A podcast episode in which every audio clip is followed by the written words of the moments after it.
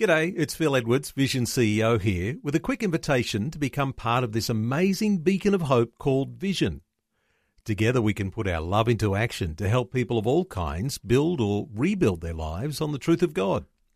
Please consider the part you can play during our upcoming Visionathon appeal, remembering that it's your support that makes Vision possible, including this podcast. Audio on demand from Vision Christian Media. If you or I were God, would we have let Jesus be born in a time and a place where his life was under threat? Would we have allowed him to have to flee for his life and become a refugee? Really?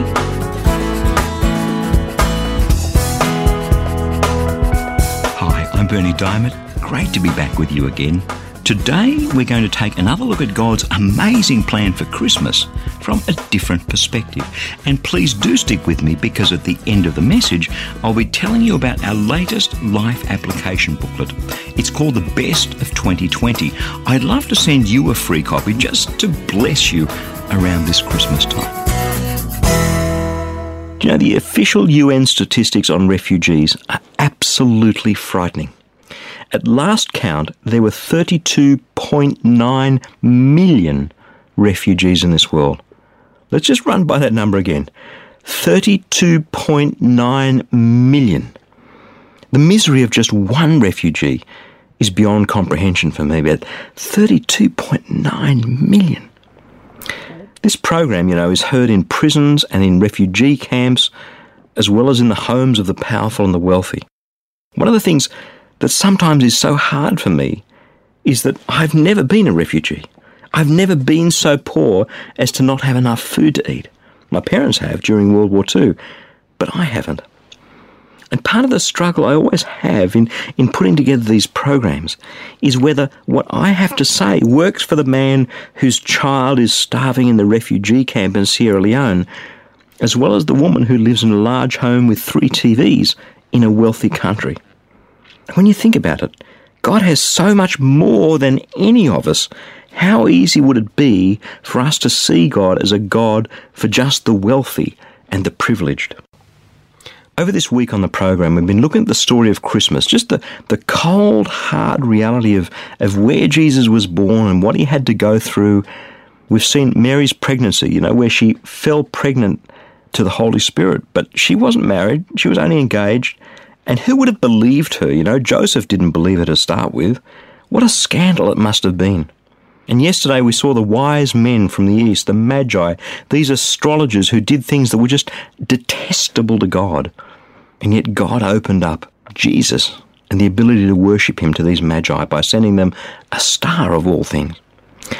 And today we're going to look at the reality of what Jesus was born into and discover that he too became a refugee. See, when Jesus was born, these magi came and they stopped by King Herod. Herod was a despot. He was kind of an illegitimate king. He was in cahoots with the Romans who occupied the land, and he was part of that brutal Roman oppression.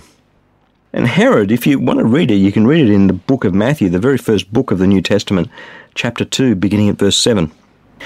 Herod secretly called for the wise men and learned from them the exact time when the star had appeared to them. Then he sent them to Bethlehem, saying, Go and search diligently for this child, and when you found him, let me know, so that I can go and worship him as well. When they heard the king, they set out, and there ahead of them went this star that they'd seen at its rising in the east, until it stopped over the place where the child was. When they saw the star had stopped, they were overwhelmed with joy. On entering the house, they saw the child with Mary, his mother, and they knelt down and they worshipped him. And then, opening their treasure chest, they offered him gifts of gold and, and frankincense and myrrh. And having been warned in a dream not to return to Herod, they left for their own country by another road.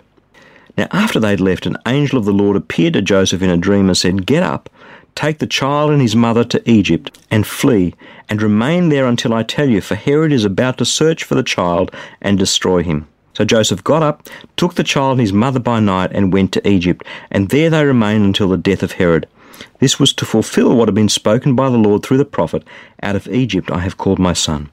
But when Herod saw that he'd been tricked by these wise men, these magi from the east, he was infuriated, And he sent and killed all the children in and around Bethlehem who were two years old or under, according to the time that he had learned from the wise men. Then was fulfilled what had been spoken through the prophet Jeremiah. A voice was heard from Ramah, wailing in loud lamentation, Rachel weeping for her children. She refused to be consoled because they are no more. What a story! I mean, this Jesus is the Son of God. And God brings him into the world, into this precarious place with Mary and Joseph, two young kids, really. And he's in this place, and Herod wants to kill him. Herod thinks that this is a Jewish uprising. Herod thinks there's going to be another King David, you know, who's come to threaten his throne. So Herod wants Jesus killed. And in a dream, now I, want you to remember something. Joseph doesn't have the Bible like we have it. Joseph doesn't have the New Testament. Joseph doesn't know how it all turns out. There's nothing. He gets a dream, this subjective thing, and God says, pick up your wife and your child, and flee to Egypt. Run like the wind. So they get up in the middle of the night and they become refugees with no rights and no possessions, no home, and no United Nations charter on refugees to protect them. They're completely at the mercy of kings and rulers and, and local despots.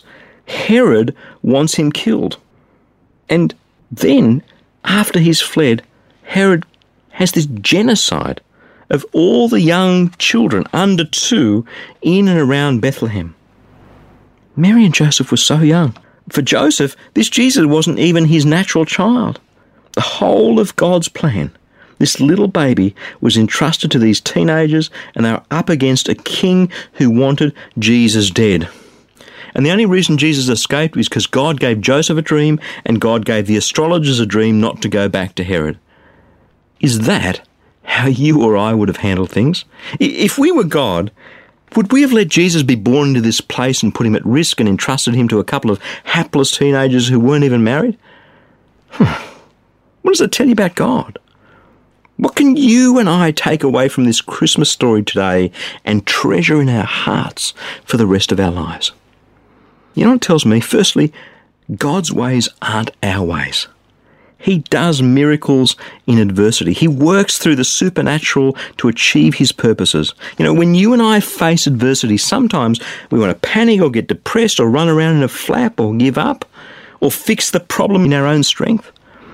But when God wants to do something, he steps into this world in the most unexpected way right in the middle of conflict and danger and fear in a lowly and humble way, and he does miraculous things. God is a miraculous God. And secondly, he was prepared to let his son be a refugee so that he could speak to the refugee in the refugee camp, so he could speak to the prisoner in the jail, so he could speak to the sick in the hospital and speak to all of us who are afraid and who suffer and who wonder what's going to happen next so he can whisper into our hearts, I know, I understand, I've been there, I'm here in this place with you. Theologians talk about the doctrine of the incarnation where God becomes man. But this story, this story speaks about the incarnation in a way that our hearts can digest, in a way that brings peace and comfort and love to our hearts. God's story. God chose this way. God means to say something to you and me about this Herod and the massacred infants and his son fleeing into exile. God is speaking through this story. Let me ask you again what does this Christmas story speak into your heart about who God is?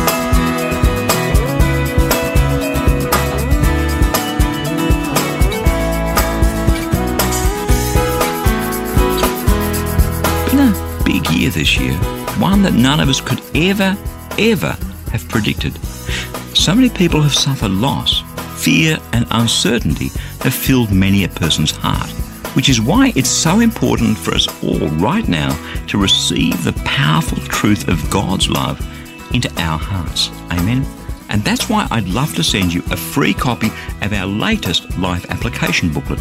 It's called The Best of 2020, and it's based on some of this year's most popular, most responded to messages that have gone to air. Now, you can request your free copy either by stopping by at ChristianityWorks.com or giving us a call toll free on 1300 722 415. Get in touch and we'll send your free booklets straight out to you in the post. Again, that's ChristianityWorks.com or toll free on 1300 722 415. Hey, thank you so much for joining me. I'm Berni Dymet, and I'll catch you again, same time tomorrow, with a different perspective.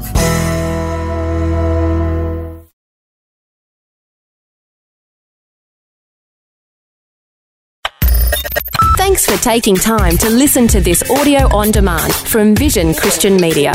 To find out more about us, go to vision.org.au.